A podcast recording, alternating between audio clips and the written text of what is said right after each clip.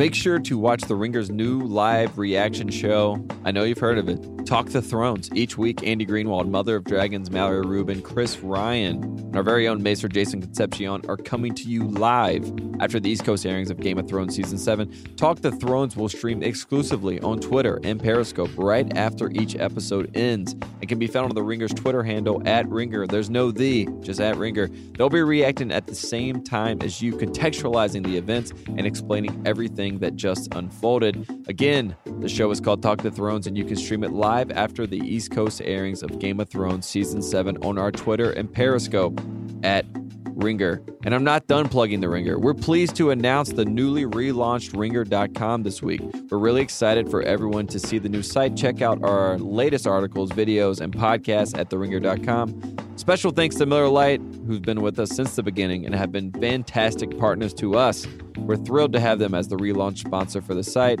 Miller Lite, the official beer of the Ringer, and all those people in North Carolina sipping that Miller Lite.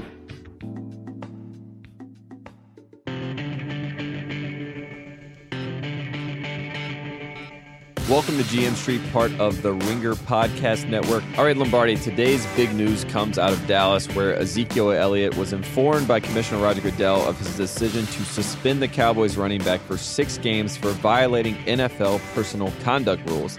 For more on the NFL's litigation process and the circumstances that are really surrounding Elliott's suspension, you can head over to theringer.com to read Bryan Curtis's reaction to the news and more as the story develops for today, Lombardi, me and you, we're gonna we're just gonna look at this from a football aspect of the decision. What does this mean for the Cowboys' chances to repeat in the NFC East, potentially without their top rusher? Well, look, it's a team sport, so you have to try to figure out how to win the game around losing your best player, and it isn't plug and play. You have to adjust and modify. I mean, they can play Alfred Morris, they can play Darren McFadden, but they're not going to be nearly as effective offensively. Last year, they were the number one team in the NFL in running the ball on first down, 61% of the time, and they got over four yards.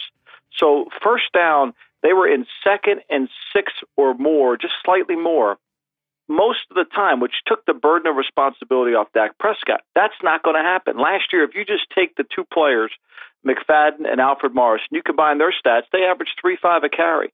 Now, everybody says, well, McFadden got, you know, in 2015, he was over a 1,000 yards. Yeah, they won four games. And in 2010, he was over 1,000 yards for the Raiders. But they're going to have to adjust their offense around Dak and the receiving corps, the tight end corps, to take some of the burden of responsibility off not having Zeke because Zeke did make a huge difference. And let's talk about Dak. So obviously, Dak and Zeke come in last year. They're rookies you know, a lot of people were trying to figure out what the Dallas team is going to look like. And obviously, we saw how that unfolded. Dak was, you know, above and beyond. Tony Romo is no longer there. That's how it all plays out. It was almost to perfection if you were a Dallas Cowboys fan. For Dak Prescott, uh, we've seen him without Ezekiel Elliott on the field next to him. His completion percentage goes from about 73% down to 60%. What kind of impact will this have on Dak, and will this actually make Dak be more of a, a leader on this Cowboys team now that he has to basically be the guy by himself in the backfield? Well, I mean, the responsibility is going to fall on his shoulders, and he's going to have to handle it. But look, last year they were the third team in the National Football League in terms of running the ball in the first half and passing it. 46% of the time in the first half they ran the ball, 54% they threw it. Those mm-hmm. numbers for the good teams are usually 30% run, 70% pass. So the Cowboys are now going to have to change who they are offensively, and Dak's going to have to throw it. And I think Scott Linehan's going to have to adjust the offense to have a control passing game to get those four yards to get out of third and long or second and long when they had Zeke and they were able to run the football effectively. Now they're going to have to use the passing game, and they're going to have to utilize the arm and the mind of Prescott to offset the loss of Elliott. And then look, he's going to be suspended for six games, even though the Cowboys have a bye week, much like Tom Brady was suspended for four games. The Patriots had a bye in week four.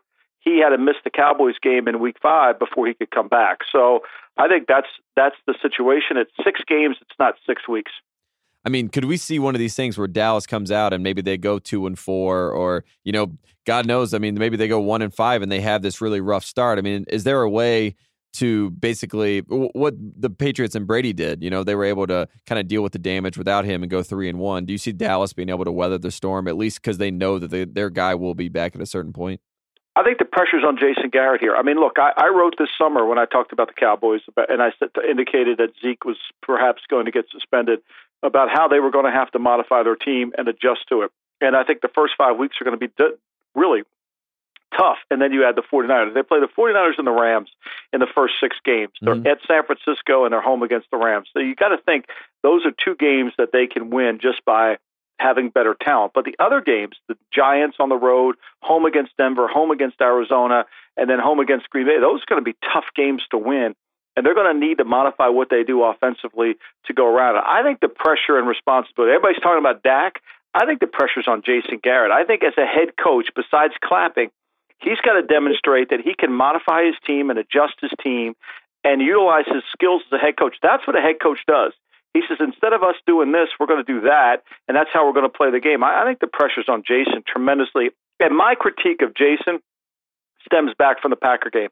I think when you look at the Packer game and the way he set up that game plan, the way he managed that game, I think it showed that unless things go well, he doesn't make great adjustments, and that's what would concern me if I was a Cowboy fan. And it's it's one of those things now with Jason Garrett where he has tried to play it cool with this whole situation. He didn't want to comment on Ezekiel Elliott. Do you think he is going to do the whole, you know, PR thing where he just doesn't even discuss Elliott in any in any sense of the word or any any fashion at all? I mean, I think it's the next man up. I think he's got to figure out, he's got to have a meeting with his offensive staff. And I'm sure they should have done this in the offseason and say, look, if we lose Zeke, what will we do? How do we handle this? How do we want to play the game? We're going to have to throw the ball more effectively. We're going to have to change the dynamic of how we call plays. I mean, as I indicated earlier, I mean, this is a team that liked to run the ball on first down. This is a team that liked to run the ball in the first half. This is also a team that was very effective at getting the lead in the first half. We didn't talk about their defense. Their defense is going to have maybe seven, eight new starters. So they're going through a complete change on defense. Now they've got to take away their best player on offense in terms of controlling the football. Because remember, during the early part of last year, the Cowboys were very effective at time of possession for their offense. They kept the ball away from their defense having to be on the field. And their defense got better as the season went along. Mm-hmm. If that reverses and their defense has to play a lot of snaps because they can't keep the ball on offense, I think it's going to create some huge problems. I think this is Jason Garrett's got to sit in his office and tell Linehan and tell Rod Marinelli this is how we got to manage the game moving forward for the next six weeks. Do you believe when Ezekiel Elliott returns in a Cowboys uniform and is eligible to play that Jason Garrett will still be his head coach? Whether we, we yeah. talked about this a couple weeks ago on the show where Jason Garrett really needs to prove himself as a head coach, and now he almost has a little caveat of like, you know, we don't have our full team, our full roster, so he's not going to get the blame if things go off the rails. I don't think he can survive with no excuses. I think the NFL's the no excuse business. I think he's got to figure out a way because look, the Patriots figured out a way to win games without Brady. You know, a lot of teams, for the Packers figured out a way to beat the Cowboys on the road without a lot of their star players on defense. I mean, yeah. so the job of a head coach is to figure out solutions. It's not to sit there and cry about it. You have to be able to find a way. And I think this is going to put the pressure on Jason Garrett. And I, I feel like he has to modify his team so he can get around. He's got to look at who he was offensively. You know, they were pre- predominantly a team that was going to run the ball. They were going to be in second and short. They were going to take the play action passes. Now that stuff isn't there as much anymore because if they put McFadden on the field, I mean, McFadden has missed over 40 games in his NFL career. Yep. I mean, he's not been, you know, he's not, so he, you can't say, well, you're just going to put McFadden there. He's going to be fine. No, he's missed over 40 games in his NFL career. And Alfred Morris is a good runner, but Alfred Morris is very poor in pass protection. Alfred Morris is very poor in the passing game. So when he's in the game, the defenses know, they tell him one another, hey, the ball's going Alfred, because they know he's not good in protection. They know he doesn't catch the ball effectively. So they become more more predictable with as an offense, with depending on what back is in the game, and defensive coordinators eat that alive. And I think that's the challenge. And this is where Jason has to be a head coach, not in charge of the assistants. You know, they signed Ronnie Hillman. That's not going to be the answer. There's no trade you're going to make. What you have to do is figure out the solution with the current roster you have. And the Cowboys have pieces. I mean, they have enough talent offensively.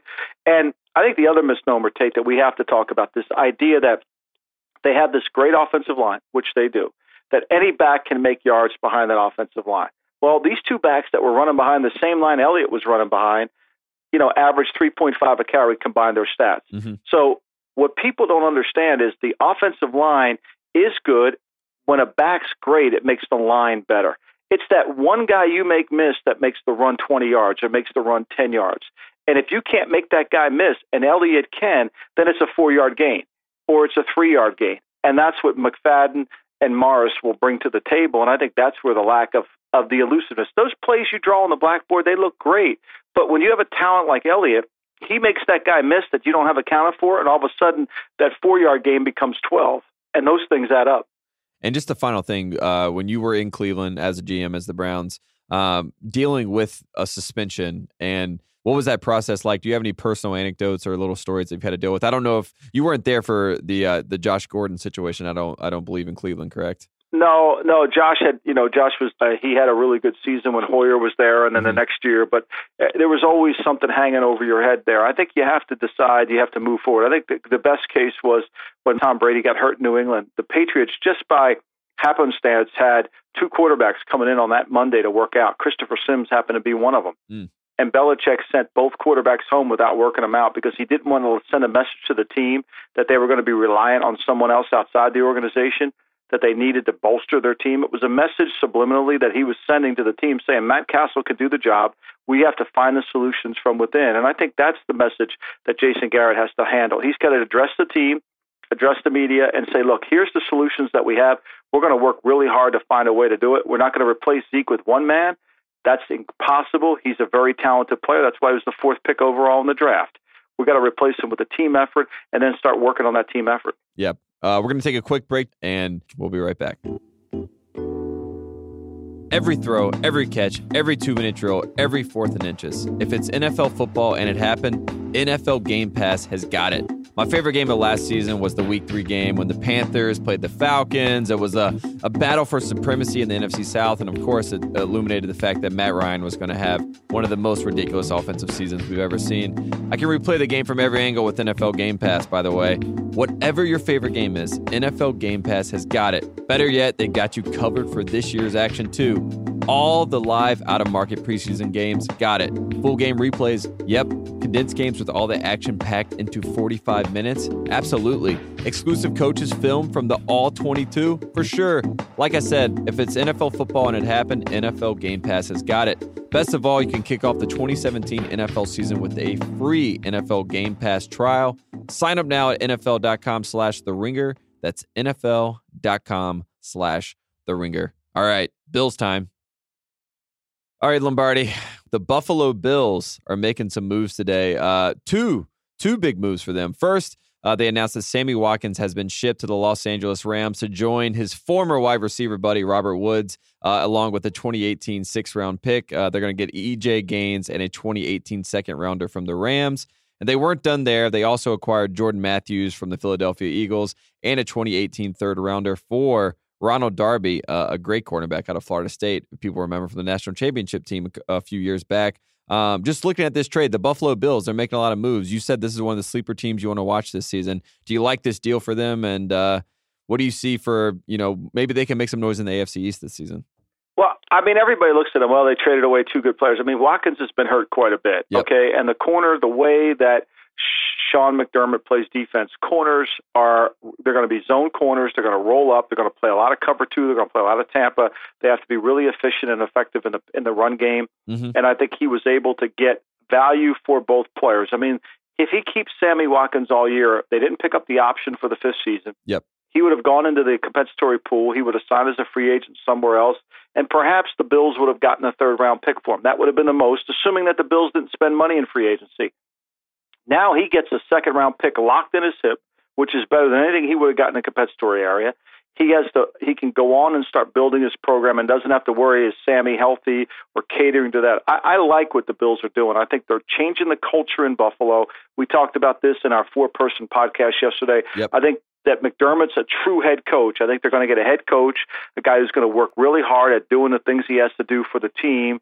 And I think that the Bills may not be the most dynamic team, but they're finding out who they are and they're trying to rebuild the culture within the framework of their team. And I like it. I really do. I like it. Everybody says, "Well, the Bills are going to fall." They have first round. They have two picks in each of the of the first three rounds next season. They're not a bad team right now. They'll play hard. I don't think they're tanking at all. I like I like the moves for Buffalo. And also Buffalo. I mean, Jordan Matthews is a legitimate number one target for Tyrod Taylor. I mean, that's Sammy Watkins obviously was dealing with the health stuff, but for them to get Jordan Matthews, I feel like he's kind of been under the radar in this deal a little bit. I mean, he had a great season last year for the Eagles, and uh, with Alshon being in Philadelphia now, he's probably the number one guy. This gives Matthews an opportunity to really, you know, have a new environment and a new system, and and probably get some more shine in Buffalo. So I like it. Yeah, I mean they have Bolden as an inside slot receiver. Matthews yep. can play in there too. He's a bigger body. I think they're changing their team. I think this is a message to the locker room saying, fellas, we're not going to tolerate this. I mean, we're going to, you know, we're the most penalized team under the Rex Ryan administration. We made too many mistakes. We beat ourselves way too much. We're going to bring players in here that are going to comply to the system, that want to be involved in the right culture. Again, the only way you're going to beat the Patriots is you're going to have to create a culture within your building. That's what the Bills are trying to do. Fans are reacting to these player trades when the reality of these trades are more about culture building than they are about one player here, one player there. Remember, Watkins doesn't stay healthy. Darby was on a defense that gave up a lot of yards last year. So they're good trade for the Eagles. They needed a corner. They couldn't address that situation, and they found a way to get it resolved. They traded away an asset and a draft pick. And I think the Rams, look, the Rams are trying to get pieces around Jared Goff, and they're going to recreate the Bills organization passing game from last season. It'll be interesting to see how that all works out. Yeah, that's what I was trying to wonder. I was like, does Sean McVay strictly watch Bill's offense tape and decide those are my two guys? That's who I want on my team for Jared Goff. I mean, Sean McVay's a, you know a young coach who obviously loves receivers and thinks that's the way to get it fixed. And look, he had some really good talented receivers there. I think the Rams' problem are cultural. Like today, they make this trade. Fortunately, they don't have to take the signing bonus acceleration with them. So Watkins' cap number isn't as bad. They still need to get Aaron Aaron Donald re-signed. Mm-hmm. They've got to get him handled because he's holding out, and we still don't know about Goff. We're going to find out whether Goff can play or not. They've given him a couple receivers around him that'll show that he what he can do. It's going to be interesting to see. They say he's light years ahead of last year. I'm going to have to. Pr- I want to see it on the tape when when the game speeds up to believe it. I need to figure out all these uh, adjectives and ways to describe situations, exceeds expectations, and light years ahead, all this stuff. I feel like we need to have a cap of how many times you can use it. Because if you're using light years ahead and you're the Warriors, maybe that's correct. But if you're using light years ahead and it's Jared Goff, maybe you need to take a step back and reevaluate. Uh, yeah, I mean, yeah, I mean, it's like you, you're not, you don't know, you don't know really.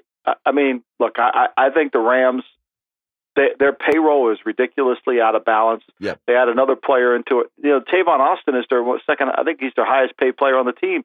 Now we're going to find out. They were just talking about how good Cooper Cooper Kupp was playing, their third round pick this year. They were just talking about how good he's looked at practice. So add Watkins to the mix now. You know, you got Robert Woods Watkins. You got Tavon will be in the slot. Uh, Pharoh Cooper too. And you have Cooper. Yeah, so you've got a. They've been drafting receivers. I mean, it's going to come down to who's their left tackle can their left tackle block? Whitworth can. You know, they've got a good left tackle, and can their right tackle play? And can Goff make plays? It's all going to come down to one guy, Goff. Yep. Uh, as expected, Jared Goff. All the pressure's on you. It's not his fault. He was just the number one overall pick last year.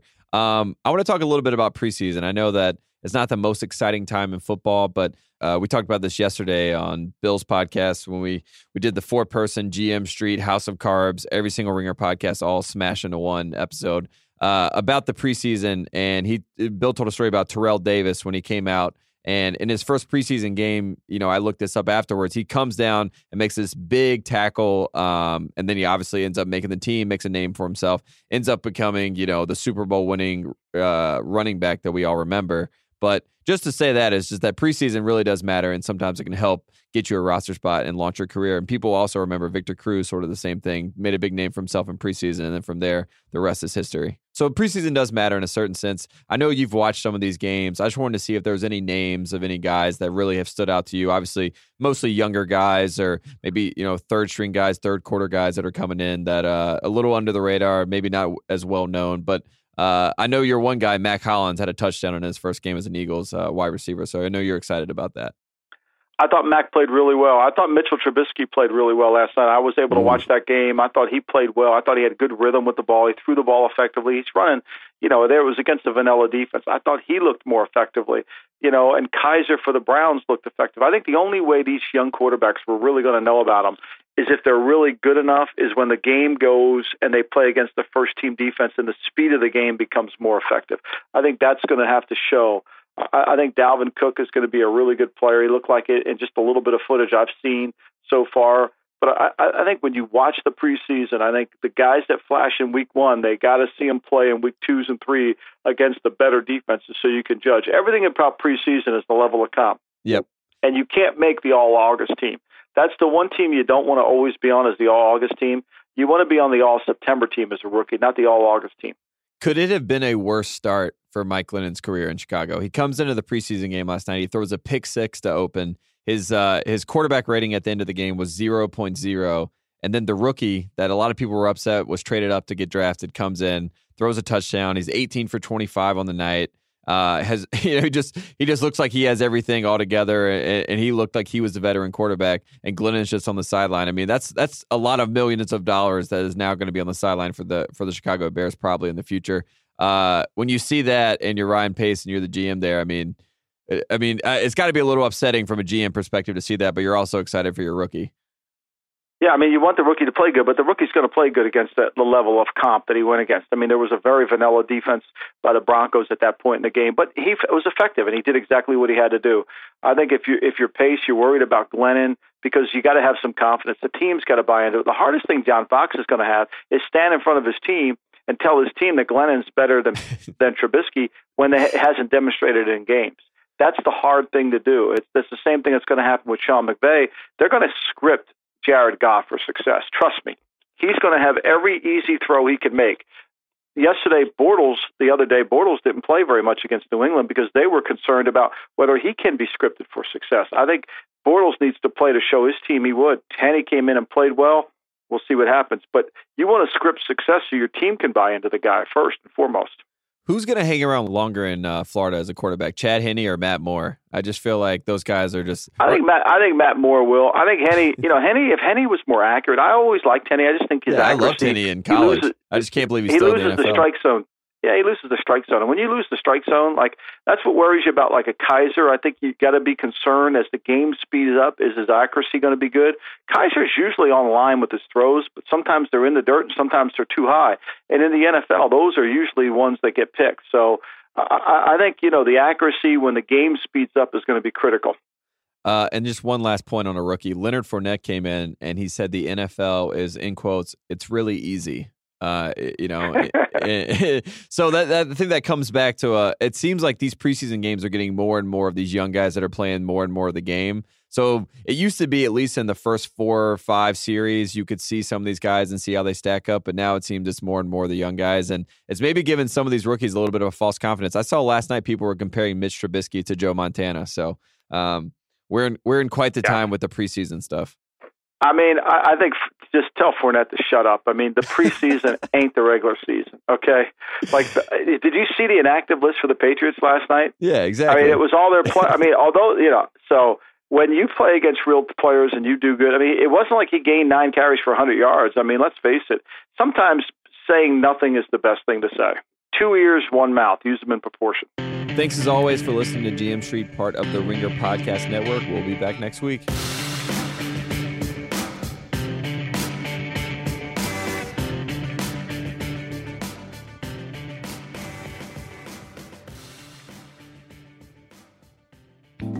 Thanks again to NFL Game Pass. Every throw, every catch, every fourth and inches. Whatever your favorite game is, NFL Game Pass has got it. Better yet, they've got you covered for this year's action too. That includes live out of market preseason games, full game replays, and condensed games with all the action packed into 45 minutes. Why can't they just make the games like that? If it's NFL football and it happened, NFL Game Pass has got it. So kick off the 2017 NFL season with a free, yeah, that's right, free NFL Game Pass trial. Sign up now at NFL.com slash The Ringer.